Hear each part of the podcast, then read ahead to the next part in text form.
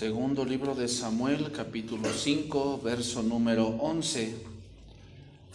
Vamos a continuar con nuestra serie, La autoridad delegada. Es el tema número 25 de esta serie. El tema de esta mañana, David, Dios es fiel. David, Dios es fiel. ¿Qué dice ahí? También Irán, rey de Tiro, envió mensajeros a David y madera de cedro, y carpinteros y canteros para los muros, los cuales edificaron la casa de David. Y entendió David que Jehová le había confirmado por rey sobre Israel y que había engrandecido su reino por amor de su pueblo Israel.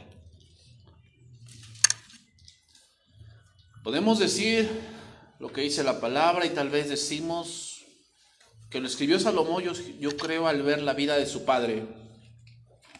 Es un, pasaje tal vez muy conocido por todos, pero que muchas veces no lo creemos. Eclesiastés 3.1.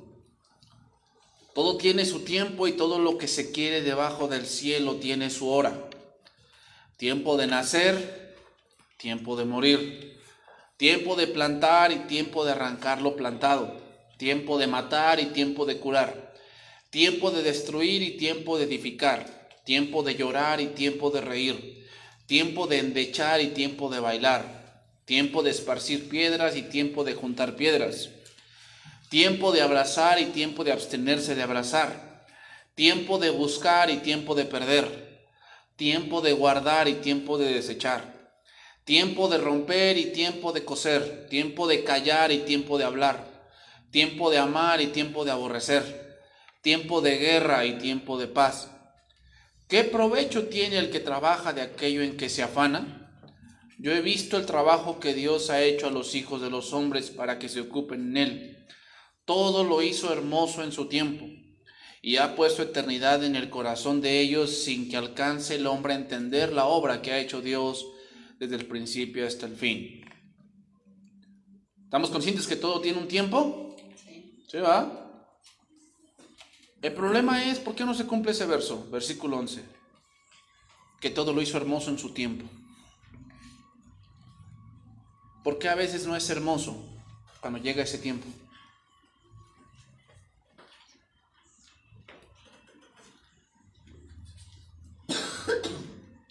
Por eso, porque no lo haces en el tiempo que debe de ser. Por eso no es hermoso y se te hace pesado. En enseñanzas anteriores, hermanos, dijimos que hay cosas que sí o sí van a llegar. Sí o sí, o sea, es algo que sí o sí va a llegar. Que no tenemos por qué andarlo apresurando. Eso va a llegar un día. ¿Y qué pasa, hermanos, cuando no esperamos? Estas cosas llegan porque sí o sí van a llegar, pero no las disfrutamos. No las disfrutamos. Y eso es lo triste. Llegar a un punto anhelado, pero con pesar y con fantasmas en el corazón. Ese es el problema. O hay cosas que van a llegar. O sea, un día vas a llegar a 50, un día vas a llegar a 60, ¿o no? Es un día, va a pasar. La pregunta es cómo vas a llegar. Puedes llegar a 60, 70 años y tener fuerza. Obviamente tu fuerza física o tu, fuerza mental, tu fuerza motriz va a disminuir por cosas de la edad, ¿verdad? Eso es normal. Pero ahorita que tienes 30, 40, 45 años, ¿qué debes hacer? Prepararte para ese momento que un día va a llegar.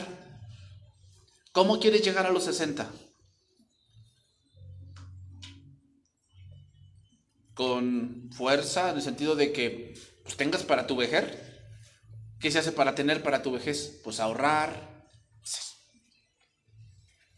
Si no ahorraste, ¿cómo llegas a la vejez?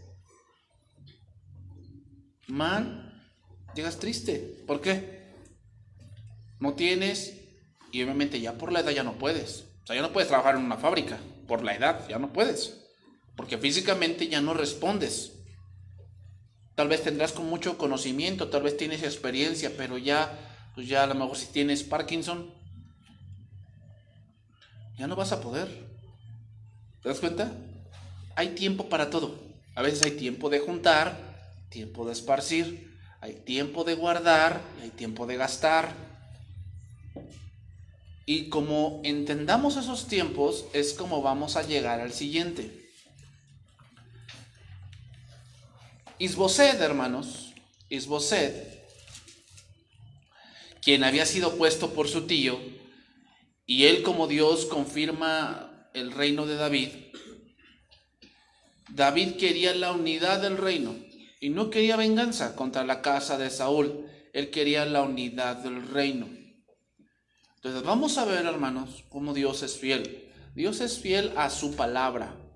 ¿Ok? Él no es fiel a nosotros, en el sentido de que, ay, no, pues este, Dios me tiene que dar porque yo soy su hijo. Sí, sí, eres su hijo. Pero Dios no es hombre. Dios no es como tú. Que tú con tu hijo pues haces y, y lo consientes y haces cosas. Dios no es así. Dios no tiene consentidos. Dios tiene hijos. Y Dios, si tú te portas mal, Dios te va a disciplinar. Y Dios, si tú andas en sus caminos, Dios te va a bendecir. Así es Dios, porque el amor de Dios es justo. ¿Ok? Entonces, ¿Dios a qué es fiel? A su palabra. Si Él lo ha dicho, Él lo va a hacer. ¿Por qué? Porque Él no es hombre para que mienta, ni hijo de hombre para que se arrepienta. Entonces vamos a, vamos a empezar a, a ver cómo Dios cumple su palabra. Segundo libro de Samuel, capítulo 4, verso 1. Vamos a estudiar allí y vamos a llegar al punto donde Dios es fiel. ¿Ok? Dios es fiel a su palabra.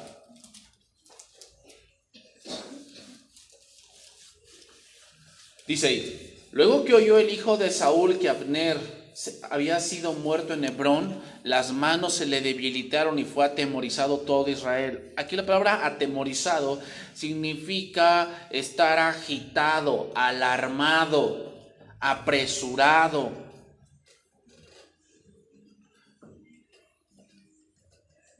Es un momento oscuro en el punto del reino del norte o en el punto de Israel. Ahora, ¿por qué vino esto? Por la desobediencia de Saúl. Veamos todo lo que Saúl dejó, ¿eh? O sea, Saúl se murió, pero dejó problemas. Dejó problemas, dejó un reino en ruinas, dejó un reino ignorante, dejó un reino sin sucesor nato. Dejó un reino así. Y el hijo de Saúl, versículo 2, tenía dos hombres, capitanes de bandas de merodeadores, eran mercenarios. El nombre de uno era Habana y el otro Recap, hijos de Rimot Berotita. De los hijos de Benjamín, porque Vero también había sido contado con Benjamín, pues los Berotitas habían huido a Gitaim y moran allí como forasteros hasta hoy. Entonces, hermanos, entendámoslo así. Si yo como padre de familia actúo en la desobediencia a Dios, muchos de esos problemas siguen hasta mis hijos. No es que hay una maldición generacional, sino es que dejas problemas. Dejas problemas. Que tus hijos, tú no, ya no los vas a ver, pero tus hijos tienen que verlos. Y tienen que lidiar con ellos. ¿Pero por qué? Porque tú en tu desobediencia a Dios, pues obviamente te dedicaste a ver por ti. Y cuando llega el punto, el tiempo de qué? El tiempo de morir, tú no cumpliste con cosas que debías haber hecho. Entonces vamos a poner otra cosa, hermanos. Cuando alguien no, no sigue a Dios, no entiende los tiempos que está viviendo. Y eso es muy común. Hoy lo veo con los jóvenes los jóvenes que no sirven a Dios, en el sentido de que servir a Dios no, me refiero a que, están, a que no estén sirviendo aquí, sino servir a Dios se refiere a que de verdad quieren agradar a Dios, no entienden los tiempos que están viviendo. ¿Sabes cuando ya se, cuando se dan cuenta de que tienen que estudiar, que necesitan la prepa? O que requieren también una carrera técnica. ¿Sabes cuándo se dan cuenta? Cuando tienen 40. Ya se dan cuenta que requieren la prepa. Ya es demasiado tarde. No digo que no la puedan sacar, pero ¿Qué hiciste todo ese tiempo? Adelantaste algo que no era tu tiempo todavía. Ese es el problema. El joven empieza a ganar dinero y piensa que qué? Que esa es su vida. No. No. Tienes que entender los tiempos que estás viviendo. Cuando eres joven y tienes 18, 19, 20 años, es tiempo de aprender. Porque eres inexperto. No sabes muchas cosas, eres inexperto y requieres aprender. Pero ¿qué pasa? Se mete en otros rubros el joven donde falla, donde tiene que aprender con dolor. Y podrías haberte evitado eso. ¿Te das cuenta por no entender los tiempos? Por no entender los tiempos. O sea, cuando tu papá te envía a la escuela, ¿de qué es tiempo? ¿De que busques esposa? ¿Ese es el tiempo? No, para eso, para eso, vete, no sea. Hay países que te pagan por casarte allá. ¿Sabes por qué? Principalmente los países europeos, porque se están haciendo viejos, no quieren tener hijos. ¿Y sabes quién está poblando toda esa región? Los árabes. Ve a Londres y vas a ver. Está lleno de árabes. ¿Sabes por qué? Porque la gente europea no quiere tener hijos. ya te pagan por tener hijos. Es más, el, el gobierno te dice, si te casas acá, te damos la ciudadanía y te ayudamos a mantenerlos. Porque se están haciendo viejos.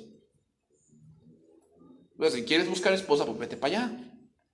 Pero si estás en la escuela para estudiar, ¿a qué vas? ¿De qué es tiempo? Pues de estudiar, ¿sí? De prepararte. ¿Te das cuenta cómo no entendemos los tiempos? ¿Por qué pasa eso? ¿Por qué crees? ¿Cuál será, ¿Cuál será la respuesta de eso? La respuesta es que Dios no está ahí en nuestro pensamiento está tu yo. Cuando no entiendes a Dios, cuando no está Dios así, no entiendes los tiempos que estás viviendo.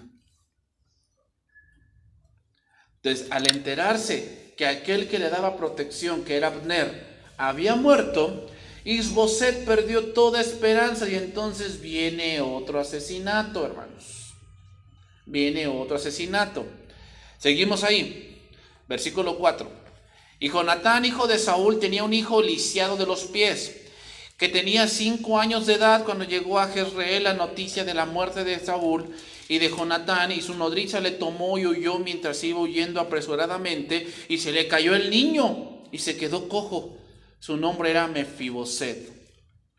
Aquí se nombra un nombre de un hijo de Jonatán que más adelante vamos a ver que David hizo misericordia con él. Pero hermanos, eso es el reflejo del reino de Saúl. Mefiboset es el reflejo del reino de Saúl. Jamás avanzó. Era un reinado cojo. Así era el reinado de Saúl. Cuando Dios no está en tu vida, estás cojo espiritualmente, no avanzas. Hermanos, cuando abandonamos a Dios, cuando buscamos la honra propia, buscamos nuestra propia conveniencia, cuando solo buscamos lo nuestro, no avanzamos. No avanzamos. Si trabajas y trabajas y no avanzas, no avanzas y no avanzas. ¿Sabes por qué? Porque la manera de avanzar es estando con Dios. Entonces, ahí entendemos algo. Bendición no es tener dinero. ¿Mm? O sea, es muy terrenal bajar, decir yo soy bendecido por Dios porque tengo dinero. No. Eso es solamente una pizca de lo que es la bendición de Dios. Bendición de Dios significa llegar al propósito de Dios. Eso es la bendición. Bendición no es tener dinero. Bendición es llegar al propósito de Dios. Hermanos, nunca leemos en la Biblia que Saúl expandiera su territorio, que fuese más fuerte que sus enemigos, que lo respetaran, que le temieran, que le trajeran tributo. No, hermanos, y eso jamás lo vamos a leer de gente que quiere hacer todo menos la voluntad de Dios. De Saúl nunca leemos, era más fuerte, los filisteos le temían, nunca leemos eso. Nunca leemos que Saúl dijo, iba extendiéndose más y más. Nunca leemos eso de Saúl. ¿Y sabes por qué no lo leemos? Porque nunca hizo la voluntad de Dios. Por eso. Por eso nunca lo leemos. ¿Por qué? Porque todo lo que hay en el mundo, los deseos de la carne, los deseos de los ojos y la vanagloria de la vida, no provienen del Padre, sino del mundo. Y el mundo pasa y sus deseos. Pero el que hace la voluntad de Dios, te voy a enseñar cómo es esto. El mundo es así. ¿Has visto películas donde la gente está en el desierto y ve lo que se llama un espejismo? O está en el desierto y lo primero que quiere es agua. Entonces de pronto ve un oasis allá a lo lejos y dice, ah, allá hay agua, no estamos, estamos salvados. Entonces van corriendo y nunca lo alcanzan. Es un espejismo. Así es el mundo, hermanos.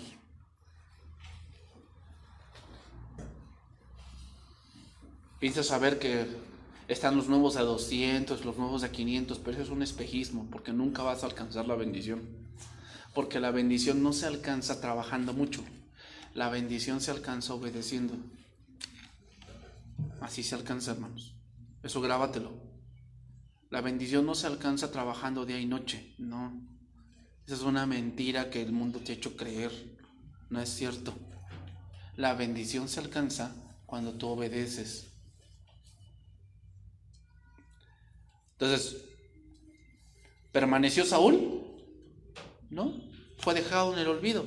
¿Qué nos hace pensar que nosotros no nos pasará lo mismo? ¿Mm? Es que a él le pasó, pero a mí no. No, estás hablando del mismo Dios. El mismo Dios que rechazó a Saúl por hacer lo que él quiso. Es el mismo Dios que tenemos. Él sigue pensando lo mismo. ¿eh?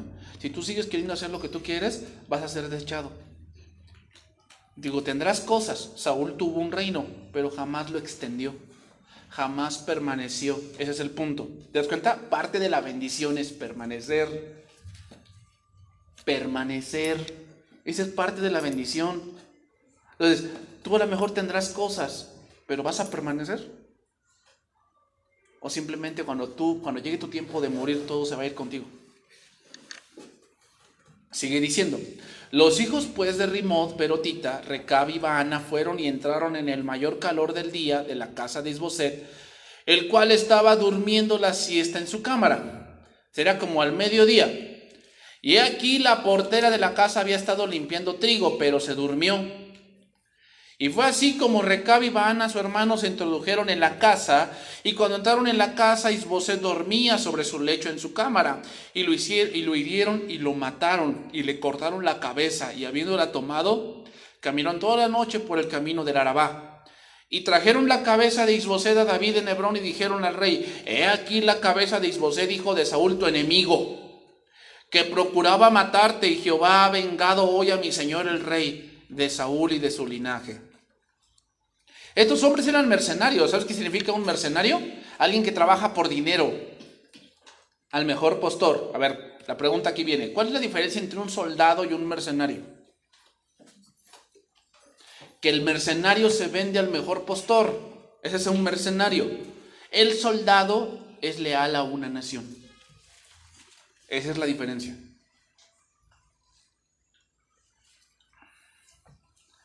Fíjate, y es, interesante, pero la Biblia habla de que somos qué? Soldados de Jesucristo. ¿Por qué? Porque somos leales a Cristo, pero hay unos que son mercenarios. ¿Por qué? Trabajan por dinero. ¿Te has visto cuál es la diferencia? Un mercenario es el que trabaja por al mejor postor, al que le pague más. Hermano, si tú trabajas a Dios por dinero, le trabajarás al diablo por un mejor salario. ¿Mm? Así que quítate ese pensamiento de que, nada, pues yo lo hago por dinero. Por eso muchos, cuando Satanás allá en el mundo les ofrece más dinero, ¿qué hacen? Pues ya no los ves. ¿Das cuenta? Porque muchos vienen aquí esperando que Dios les dé. Y Dios te va a dar. Pero si nada más vienes por eso, un día cuando Satanás te ofrezca otra cosa, ¿qué vas a hacer? Ya lo sabes. Entonces, entraron en la casa de Isboset él estaba durmiendo, le cortaron la cabeza y entonces vinieron a David. Otra vez, la gente pensaba que David veía como enemigos a la casa de Saúl, lo cual no era así. Es interesante, hermanos, pero la prueba que David en ciertos puntos tuvo que pasar sucedió dos veces. Es interesante esto, por decir, dos veces tuvo a su merced a Saúl y no lo mató. Dos veces. Y aquí, dos veces le informaron de una muerte como si le hicieran un favor. ¿Te acuerdas? Primero la malecita le dijo que había matado a Saúl y que le traía la corona. Ahora le informan que habían matado a su hijo y que ya le habían librado. Versículo 8. Y trajeron la cabeza de Isbosed a David en Hebrón y dijeron al rey, he aquí la cabeza de Isbosed, hijo de Saúl, tu enemigo, que procuraba matarte, y Jehová ha vengado hoy a mi señor el rey de Saúl y de su linaje. Y David respondió a Recab y a su hermano Baana, hijos de Rimot, Berotita, y les dijo, vive Jehová, que ha redimido mi alma de toda angustia, que cuando uno de me dio las nuevas, diciendo, he aquí Saúl ha muerto, imaginándose que traía buenas nuevas, yo le prendí y le maté en Ciclac en pago de la nueva. Ma, ¿Cuánto más a los malos hombres que mataron a un hombre justo en su casa y sobre su cama? Ahora pues, ¿no he de demandar yo su sangre de vuestras manos y quitaros de la tierra? Entonces David ordenó a sus servidores, y ellos los mataron y les cortaron las manos y los pies y los colgaron sobre el estanque de Hebrón y luego tomaron la cabeza de Esbocet y la enterraron en el sepulcro de Abner en Hebrón. Estos hombres, hermanos, habían juzgado erróneamente el carácter de David. Le ofrecieron la cabeza del hijo de Saúl y le sugirieron que habían sido instrumentos de Dios para llevar a cabo la venganza contra Saúl y su familia. ¿Qué suponían estos hombres, hermanos? pues suponían que David haría banquete, que les daría tal vez dinero, las gracias y muchas bendiciones. Pero se equivocaron. David no compartía mínimamente su pensamiento de venganza y de querer el trono de esa manera. Hermanos, debemos ver cómo Dios cuidó a su siervo de mancharse las manos indebidamente. David no tuvo nada que ver con la sucesión de poder. Él no tuvo nada que ver. Es decir, él no se encargó de estar en el trono. Dios lo puso. Dios lo puso. Entiéndelo, hermano. Si Dios te ha dicho algo, eso va a llegar. Eso va a llegar un día. ¿Qué debes hacer entonces? Ser paciente. Eso va a llegar un día. Entonces digo, eso sí o sí se va a hacer. Entonces, joven, tú dices, yo quiero obtener esto. Ok, eso no es malo que anheles algo. Dios lo puede hacer y tal vez Dios te lo va a dar, pero ¿cómo te lo va a dar Dios? Hay dos cosas aquí. Una, sé paciente y dos, obedece a Dios. Y eso que tú anhelas va a llegar. ¿Cuándo? No lo sé. Pero va a llegar en un momento en que va a ser para ti de alegría. Que lo vas a disfrutar. Porque hermanos, aún el disfrutar las cosas viene de Dios viene de Dios. Por lo tanto, les hace como ellos les había hecho a, a Mefiboset, los mata por ser despiadados y asesinos. Ahora, remarcaré un versículo por el cual David tuvo entendimiento, 4.9 de segundo libro de Samuel. Dice, David le respondió, vive el Señor que ha salvado mi vida de todo peligro. Traducción viviente.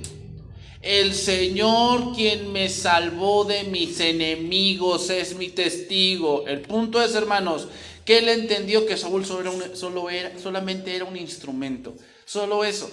No era su enemigo, era el instrumento de Dios que Dios utilizó para entrenarlo, para prepararlo para algo que sí o sí llegaría y era que él sería rey. Él lo sabía, pero no estaba listo aún no estaba listo.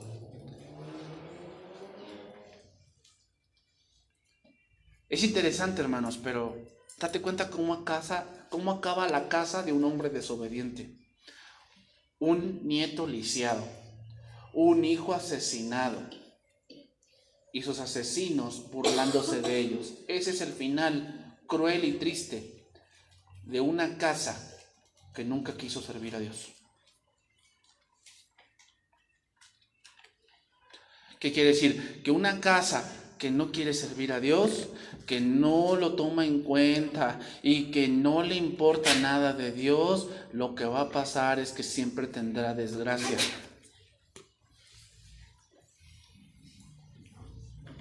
Siempre tendrá desgracia, siempre.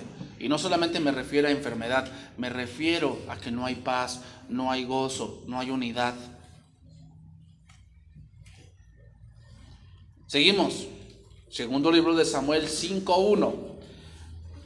Vinieron todas las tribus de Israel a David en Hebrón y hablaron diciendo, henos aquí hueso tuyo y carne tuya somos.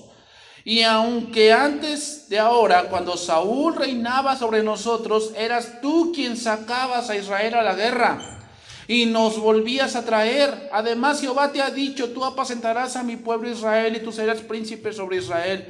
Y vinieron pues todos los ancianos de Israel al rey de, en Hebrón, y el rey David hizo pacto con ellos en Hebrón delante de Jehová, y ungieron a David por rey sobre Israel. Un problema que tenía Israel, hermanos, es que se dividían por tribus. Ese era el problema. Y cada tribu tenía diferentes cualidades. Por decir, ¿te acuerdas que Jacob bendijo a Efraín y a Manasés, hijos de José? Y eso es algo interesante. Pero Efraín era el menor y la bendición fue para él. Cuando dice que cuando se iba a bendecir, volteó las manos Jacob y los bendijo. Y en realidad sí tuvo una bendición Efraín. Efraín fue la tribu más fuerte del reino del norte. De hecho se le llamaba también Efraín a esa, a región, a esa región de tribus. También Efraín lo que tenía es que era muy fructífera. Muy fructífera. ¿Y qué pasó con Manasés? También tuvo una bendición, una tribu muy grande. Recuerda que una mitad se dividió de un lado del río Jordán y la otra mitad vivió, o sea, era una tribu muy, muy grande. De verdad tuvieron bendición, pero bendición material nada más. ¿Quién tuvo la bendición espiritual? Judá. Porque de ahí vino el Mesías. Date cuenta, bendición no es solamente es tener, sí es parte. Pero ¿qué más nos debe de importar? La bendición espiritual, hermanos. Esa es la más importante. Que Dios esté contigo. Esa es la más importante. Entonces, ¿qué podemos sacar de conclusión en estos versos? Dios es fiel. Y eso que no se te olvide, hermanos. Dios es fiel. Todo lo que hemos leído, pareciera que David nunca sería rey. Cada vez se alejaba más del trono, habitaba entre sus enemigos, era perseguido como animal, habitaba en cuevas. Era, perseguido por un, rey, comía de lo que le regalaban, porque acuérdate que llegaba al tabernáculo y les dijo, dame algo de comer porque tengo hambre. O sea, lo que podía agarrar, eso era lo que él comía. El próximo rey de Israel así comía, hermanos. Parecía que era imposible que él fuese rey. Y hermanos, Dios lo hace posible. Para Dios no hay imposibles, hermanos. Eso entiéndelo. No hay nada difícil para Dios. Lo que tú crees imposible, Dios lo puede hacer posible. Ahora, era el momento, y otra vez, David no inmediatamente se dispuso a tomar posesión del reino, no, no, no. Dios lo confirmó, porque decían, esto otras tribus. Mira, dice, vinieron todas las tribus de Israel a David en Hebrón. ¿Quién vino? Las tribus a David. No David las fue a ver, sino ellos vinieron a verlo. Y hablaron diciendo, enos aquí hueso tuyo y carne tuya somos. Como digo, el problema con Israel era que se dividían en tribus. Y entonces, obviamente, a veces no compaginaban. Entonces era difícil como que, nada, pues los de Judá me caen gordos. Y yo soy de Dan o de Efraín o de Zabulón o de Manasés o de Neftalí, ¿no? Y no me caen los de Judá. Ese era el problema, hermanos. Entonces, aquí cuando dice, bueno, somos hueso tuyo y carne tuya, es que te aceptamos. No me importa de qué tribu seas, tú eres como nosotros, tú eres de Israel, nosotros somos Israel, tú gobiernanos. ¿Cómo se ganó el pueblo al pueblo David? ¿Cómo se lo ganó? Dos cosas, defendiéndolos y sirviéndolos. Esa es la manera en que se los ganó. Que dice ahí, y cuando antes de ahora, cuando Saúl les reinaba sobre nosotros, tú eras tú quien nos sacaba y el que nos traía. ¿Qué quiere decir? Tú eres el que nos defendías, nos protegías, nos servías. Tú eras. Así se lo ganó. David al pueblo. Entonces, ¿por qué no lo eligieron desde antes? Por miedo a Saúl. Sigue diciendo, vinieron pues todos los ancianos de Israel al rey de Hebrón, y el rey David hizo pacto con ellos en Hebrón delante de David, y ungieron a David por rey sobre Israel, y era David de 30 años cuando comenzó a reinar y reinó 40 años. En Hebrón reinó sobre Judá siete años y seis meses, y en Jerusalén reinó treinta y tres años sobre todo Israel y Judá. A la edad de 37 años, David llega a reinar sobre todo Israel. Fue ungido más o menos a los 12. Tenía 12 años. ¿Cuánto esperó? 25 años. 25 años. Es interesante, pero ¿sabes quién esperó más o menos 20 años también? Abraham.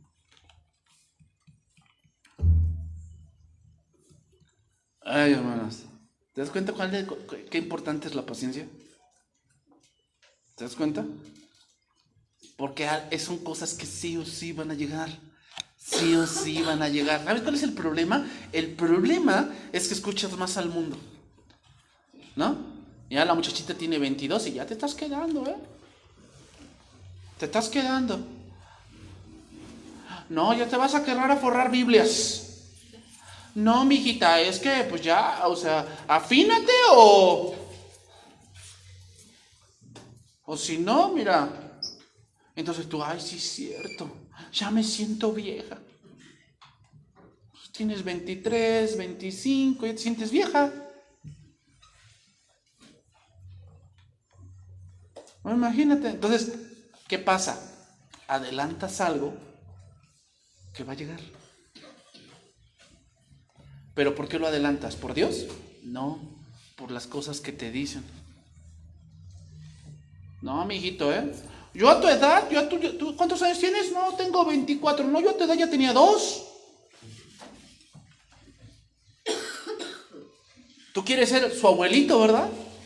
De tus hijos, ¿quieres ser su abuelito? Imagínate que le hubieran dicho eso a Isaac. ¿Sabes a qué edad se casó Isaac? A los 40. Entonces me caso a los 40. No, no estoy diciendo eso. Lo que te estoy diciendo es que 40 significa, en el punto judío, madurez. Cuando ya un joven, cuando un hombre tenía 40, era considerado ya un hombre maduro, un hombre que ya conocía mucho de la vida. Entonces me refiero a que tú, joven y tú, hombre, tú estás para defender un hogar, para ver por él, para sufragar. Pero hoy los jóvenes de hoy piensan que siempre van a tener a mami y a papi. Y tienen 30 y siguen con mamitis. ¿No? Y entonces por eso existen ese tipo de lugares de matriarcado. ¿Sabes por qué? Porque el, el hombre no puede dejar a mami. Ya está casado y no puede dejar a mami. No sé por qué, ¿no? Ay, no, pues, este, ¿qué pasó? Te estaba esperando para comer. No, pasé con mi mami a comer. es que tú no entiendes, un día se va a ir. Sí, sí, cierto, un día se va a ir. Pero ya pasó el tiempo de que seas hijo. Ahora eres qué? Esposo. ¿Y qué dice la palabra? Génesis 2. ¿Y dejará el hombre? Es interesante, pero dice, dejará el hombre. ¿Por qué no dice, dejará la mujer? Es interesante eso. ¿Por qué dice, dejará el hombre a su padre y a su madre y se unirá a su mujer? ¿Por qué dice el hombre? Porque nos cuesta hacer eso. Muy interesante, ¿va? Pero ¿te das cuenta cómo no entendemos los tiempos? De joven, pues ya le decía a su mamá que se muriera y toda la cosa. Ya se casó, yo de que está con mami. ¿Te das cuenta cómo no entiende los tiempos? Cuando tiene que ser hijo, aprovecha ese tiempo. Eres hijo. Estás en tu casa. Haz las cosas que son de un hijo. Cuando te casas, dejaste de ser hijo. ¿Ahora qué eres? Esposo, marido. ¿Pero te das cuenta? Muchos mentalmente no han llegado a los 40. O sea, no han madurado. Entonces, mujer, Ve que el hombre tenga eso. No que tenga dinero. Para dineros, eh, eso se consigue. Dios te puede dar la sabiduría para hacer dinero, pero ve, ve que qué, que el hombre con el que te vas a casar, ¿qué? Pues tenga esa madurez. ¿Cómo te vas a dar cuenta? ¿Sabe resolver problemas? O cuando hay un problema te deja a ti sola. No, hombre. Solucionalo tú. No, hombre, ¿quieres un hombre así? Va a cambiar, no te engañes. Si ni tú misma te puedes cambiar. Entonces, ¿qué hago, pastor? Una, ora por él. Y dos, vele empujando, vele empujando. No, no, no voy a solucionar esto, solucionalo tú. Tú tienes que, tú eres el hombre. O sea, si vas a solucionar, no sé, imaginémonos que surge un problema con algo que vas a comprar, un producto, ¿no? Fuiste ahí a el mercado y compraste algo y salió defectuoso. ¿Quién tiene que ver eso? ¿Quién tendría que dar la cara en eso? ¿Y te manda a ti? Esas son las cosas que debes de ver, jovencita. No te dejes llevar por el sentimiento, abre los ojos. Tú buscas un hombre, no un niño. ¿Mm? Pero la edad no es garantía de madurez. Tienes que ver cómo actúa en los problemas. Tienes que ver si sabe solucionar problemas. Porque pues hacer berrinches, pues cualquiera. Sí. Entonces, hermanos, David esperó 25 años para ver cumplida la promesa de Dios. 25 años. Pero Dios es fiel. El reino se unifica bajo el reinado de David, la nación se expande, David se encarga de abrir extensas rutas comerciales, Israel con Dios y David se convierte en una potencia económica, pero lo más importante, hermanos, eso es lo más importante. Y otra cosa, jovencita, aquí vas a ver otra cosa. ¿Qué es lo más importante que debes de ver del hombre que vas a elegir? Que adore a Dios. La nación de Israel llegó a ser tan importante, ¿sabes por qué? Porque de los mayores adoradores de todos los tiempos, ese fue David. Entonces, ¿qué debes de buscar del hombre que vas a buscar, jovencita? Que adore a Dios, que conozca a Dios. O sea, ¿conoce a Dios? Cuando obtienen algo, Él te dice, oye, dámosle gracias a Dios porque Él nos ha bendecido esto. ¿O qué te dice? O sea, tan solo vas a comer con Él, ora ¿Sí se acuerda de Dios? ¿Sabe que el trabajo que tiene es por Dios? ¿Sabe el papel que Dios le ha dado a él como hombre? ¿Lo sabe? Si no lo sabe, ¿qué estás haciendo ahí? Porque si no conoce a Dios, no teme a nadie. Porque el principio de la sabiduría, ¿cuál es? El temor de Jehová. Yo estoy preparando una serie de eso, hermanos. ¿eh? Vamos a ver después una serie de eso. Se va a llamar así el temor de Dios. Pero te vas a dar cuenta que el temor de Dios no solamente es miedo, hermanos. Tiene que ver mucho con conocimiento. Y aún así, con todo eso, a veces fallamos. Seguimos ahí. Versículo 6. Más bendiciones. Más bendiciones. O sea, ya Dios ya le bendijo con un trono. Pero fíjate, hermano, te voy a decir otra cosa. Dios, cuando te quiere dar, de verdad, como dice el dicho, y creo que está bien dicho, ¿no?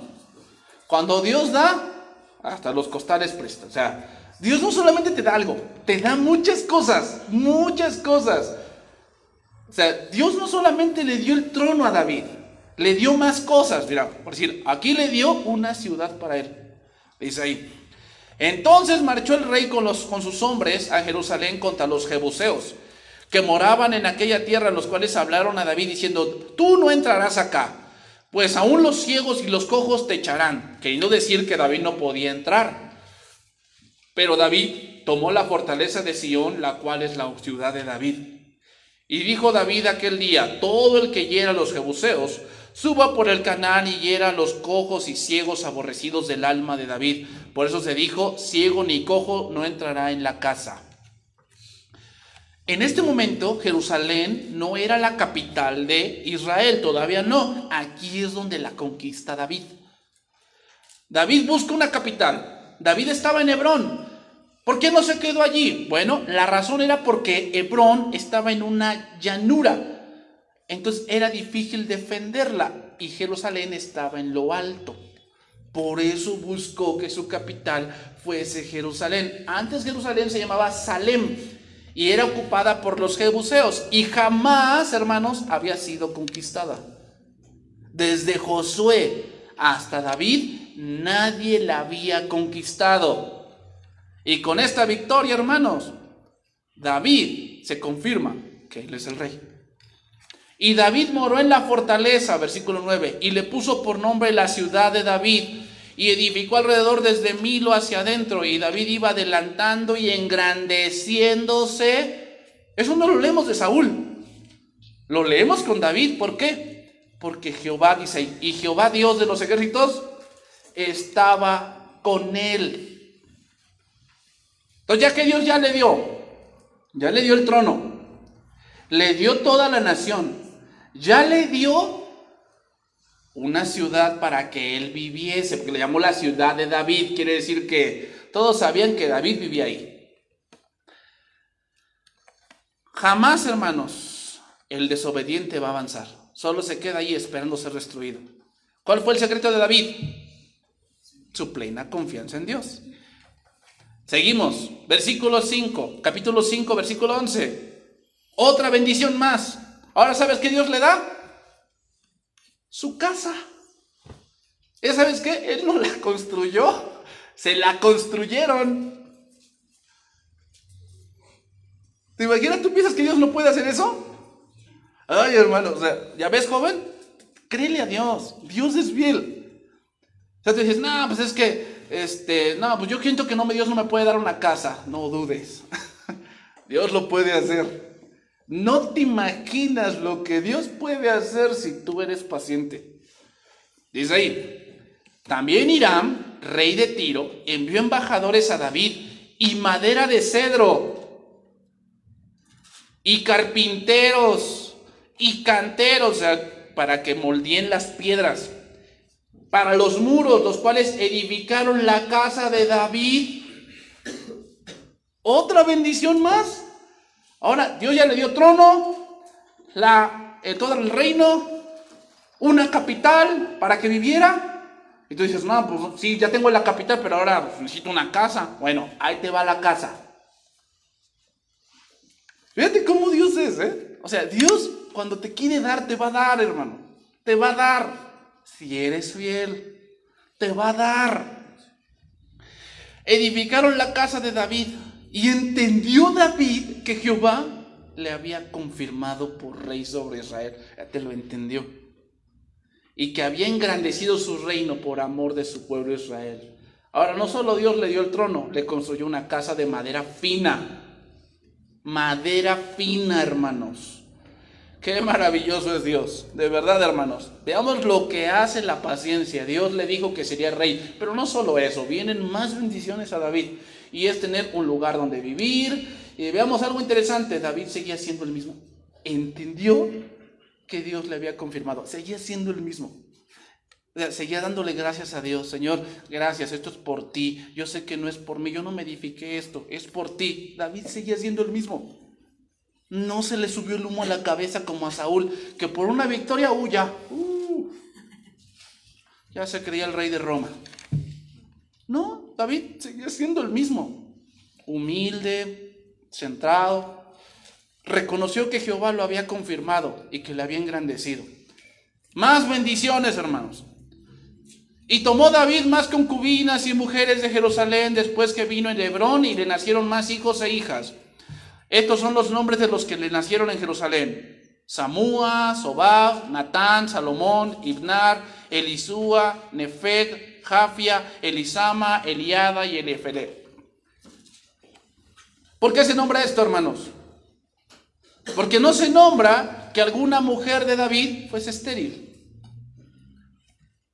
Más bendiciones para David. Porque bendición de Jehová son los hijos. Y bienaventurado el hombre que llena su aljaba de... Más bendiciones. Es fructífero. No tiene ninguna esposa que tenga esterilidad. Y sus hijos salen sanos. Más bendiciones, hermanos. Más bendiciones. Tiene hijos. No vemos que sus mujeres fueran estériles. Es decir, había quien se sentase en el trono después de él y sabemos quién se sentó después. Salomón. Entonces vámonos por la parte final. Segundo libro de Samuel 5, 17. Para irnos por la parte final. Oyendo a los filisteos que David había sido ungido por rey sobre Israel, subieron todos los filisteos para buscar a David. Y cuando David lo oyó, descendió a la fortaleza. Y vinieron los filisteos y se, extendieron por el valle de Refaim. Es decir, hicieron lo mismo que con Saúl. ¿Te acuerdas que en la última batalla Saúl salió y dice que vio a todos los filisteos dice que les, le entró pavor porque eran muchos, muchos, muchos? Eso quiere decir que se extendieron. Significa que eran, en número, eran demasiados los filisteos. Entonces yo, creo que David los vio, vio que eran muchos. Pero ¿qué hizo David? Consultó a Jehová. Y dijo, iré contra los filisteos los entregarás en mi mano. Y Jehová le respondió y le dijo, ve, porque ciertamente los entregaré en tu mano. Hermanos, más bendiciones. ¿Cuál? Dios te responde. ¿Qué más bendición que esa? Los filisteos ahora piensan que podrán hacer lo mismo con David como hicieron con Saúl. La última vez Saúl consultó y Dios no le respondió y fue con una divina, ¿te acuerdas? Pero aquí David, Dios le responde y asegura su victoria. Dice, y vino David a Baal Perasim y allí los venció David y dijo, quebrantó Jehová a mis enemigos delante de mí como corriente impetuosa. Por esto llamó el nombre de aquel lugar Baal Perasim. Y fíjate lo que dice, y dejaron allí sus ídolos y David y sus hombres los quemaron. ¿Qué hicieron con el último rey? lo decapitaron y agarraron su cabeza y su cuerpo y lo pusieron delante de quién? De Dagón, diciendo, nuestro Dios venció a nuestros enemigos. Ahora sus diositos se quedaron ahí tirados. Más bendiciones, hermanos. ¿Sabes cuál? Dios te protege. Dios te protege. Más bendiciones, hermanos. Dios hace que tú venzas. Te vuelve más inteligente. Te vuelve más sabio. Pero eso es Dios, hermanos. ¿Entiendes eso? No eres tú. No es lo que mucho que tú puedas hacer. No, eso es Dios y por eso lo dice. David dijo, Jehová quebrantó a mis enemigos delante de mí. Ya, David lo entendió. ¿Quién había sido? Jehová. ¿Te das cuenta? Es importante entender esto. La paciencia trae cosas buenas, hermanos, pero otra cosa te centra y te dices, si dices, ¿sabes qué? Esto que estoy haciendo no es por mí, es por Dios. Sigue ahí. Y los filisteos volvieron a venir y se extendieron en el valle de Refaín. Y consultó David otra vez a Jehová y él le respondió, no subas, sino rodealos y vendrás a ellos enfrente de, los de las balsameras. Y cuando oigas ruidos como de marcha por las copas de las balsameras, entonces te moverás, porque Jehová saldrá delante de ti a herir al campamento de los filisteos. Y David lo hizo así, como Jehová se lo había mandado, e hirió a los filisteos hasta Geba, hasta llegar a Geser. ¿Por qué David nombró aquel lugar Baal Perasim? Porque era una muestra de dar gloria a Dios. El nombre Baal, hermano, significa Señor. O sea, era un nombre muy común en Canaán, la palabra Baal. Después se acuñó para decir a los ídolos. Y después ya cambió a Belcebú, porque los escribas judíos, para evitar, para evitar nombrar el nombre de un dios pagano, cambiaron los nombres. Pero el nombre Baal era muy común en Canaán.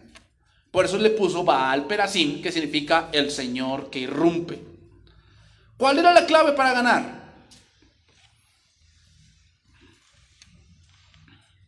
La oración. Los filisteos al oír dejaron ahí sus ídolos. Se fue una victoria arrolladora. Entonces, termino con esto, y es que Dios es fiel a su palabra, hermanos. Y Él lo ha dicho. Si Él lo ha dicho, Él lo hará. Pero es triste que muchos llegamos ahí, pero para dar lástima. Es triste que muchos llegamos así, para dar lástima. ¿Por qué? Porque nos resistimos al entrenamiento. Dios te está entrenando con personas que te rodean, que tal vez te caigan mal, sí, tal vez sí no son, son difíciles de llevar, sí, pero Dios te está entrenando para algo. Y si tú te sigues resistiendo al entrenamiento, va a pasar más tiempo. Y cuando llegue lo que Dios te ha prometido, no lo vas a disfrutar. Nos resistimos a la obra de Dios en nuestras vidas. Y eso, hermanos, hace que la promesa de Dios se retrase. ¿Tú quieres la bendición de Dios? Tú deja de resistirte a lo que Dios quiere para ti. Si tú te sometes a Dios y dices, Señor, sí, y seas como David, que no andas ahí de chifletero y que nada, para eso soy cristiano y esto y el otro, no, no, no. Deja que Dios se encargue de tu carácter. Deja que Dios se encargue de tus pensamientos guajiros que luego tienes. Que piensas que eres, no sé, que eres Superman y Batman y no sé qué tanta cosa. Ya deja de ver la rosa de Guadalupe. Ese tipo de cosas que no te edifican. O sea. ten pensamientos donde Dios esté. Dios te quiere bendecir, pero Dios no va a bendecir a alguien que no le honra. Ve a Saúl. Saúl por eso nunca avanzó. ¿Sabes por qué? Porque toda la honra se la daba a él. Y decía, yo hice, yo subí. Cuando le dijo a Samuel, bendito seas tú de Jehová, yo hice lo que Jehová dijo. Y dijo Samuel, ¿ah, sí?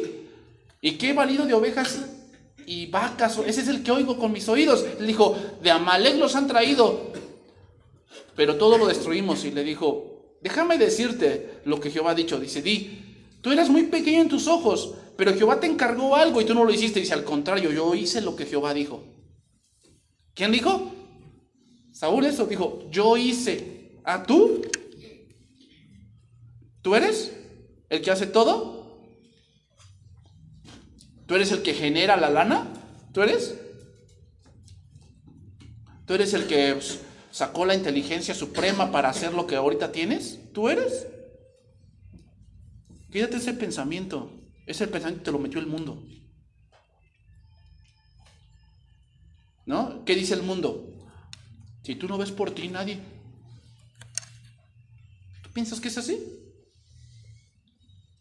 Entonces, como dijo, cuando dijo Pablo, con Cristo estoy juntamente crucificado y ya no vivo yo, mas vive Cristo en mí y lo que ahora vivo en la carne lo vivo en la fe del Hijo de Dios, el cual me amó, el cual me amó, o sea, él, a él sí le importó.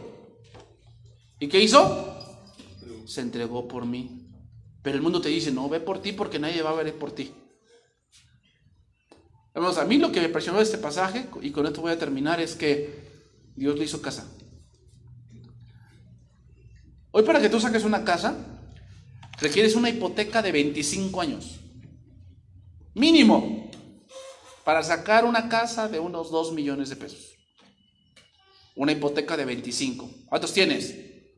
No, pastor, pues si empiezo a los 35, ¿a cuánto terminas? A los 60 años de pagar una casa. Tú dices, no, es imposible. ¿Tú piensas que es imposible? ¿Que Dios te pueda dar algo así? Te encárgate de obedecer a Dios. Eso es lo que debes de encargarte. Dios se va a encargar de darte lo que tú crees que no puedes tener. ¿Lo crees? Obedece. Obedece. Si no lo crees, bueno, sigue haciendo lo que quieras. No vas a alcanzar nada. Porque si Saúl no lo alcanzó, menos tú podrás. David nos muestra cómo se alcanzan las cosas. ¿Cómo? Siendo pacientes, esperando, obedeciendo. No vamos a ser perfectos. David no lo fue. David no fue perfecto. En un momento se volvió sanguinario. Pero ¿sabes qué? Nunca se olvidó de Dios. Nunca. Nunca. Es lo que menos olvidó. Olvidó sus tierras, su familia, sus esposas, sí. Pero de Dios, jamás. Y que en ti no pase eso. Puedes olvidar tu trabajo, tus quehaceres, tu abuelita, tu mamá, tu tía, tu prima, pero de Dios jamás. Jamás. Salmo número 30. Se dice que este salmo se escribió cuando David conquistó Jerusalén. Se dice que escribió este salmo. Y lo vamos a leer para terminar. Dice ahí, te glorificaré, oh Jehová, porque me has exaltado. Y no permitiste que mis enemigos se alegraran de mí. Jehová Dios mío, a ti clamé y me sanaste. Oh Jehová, hiciste subir mi alma del Seol, me diste vida para que no descendiese a la sepultura. Cantad a Jehová vosotros sus santos y celebrad la memoria de su santidad, porque un momento será su ira, pero su favor dura toda la vida. Por la noche durará el lloro y a la mañana vendrá la alegría. En mi prosperidad dije yo, no seré jamás conmovido, porque tú Jehová con tu favor me afirmaste como un monte fuerte, escondiste tu rostro, fui turbado, a ti, oh Jehová, clamaré y al Señor suplicaré. ¿Qué provecho hay en mi muerte cuando descienda a la sepultura? ¿Te alabará el polvo? ¿Anunciará tu verdad? Oye, oh Jehová, y ten misericordia de mí. Jehová, sé tú mi ayudador. Has cambiado mi lamento en baile. Desataste mi silicio y me ceñiste de alegría. Por tanto a ti cantaré gloria mía. Y no estaré callado, Jehová Dios mío te alabaré para siempre. El Señor exaltó a David. Y hermanos, Dios va a exaltar a todo aquel que le cree. Si tú le crees, Dios te va a exaltar. ¿Cuándo? Pueden ser 25 años, pueden ser 20, pueden ser 10, pero Dios es fiel. Vamos a orar, hermanos.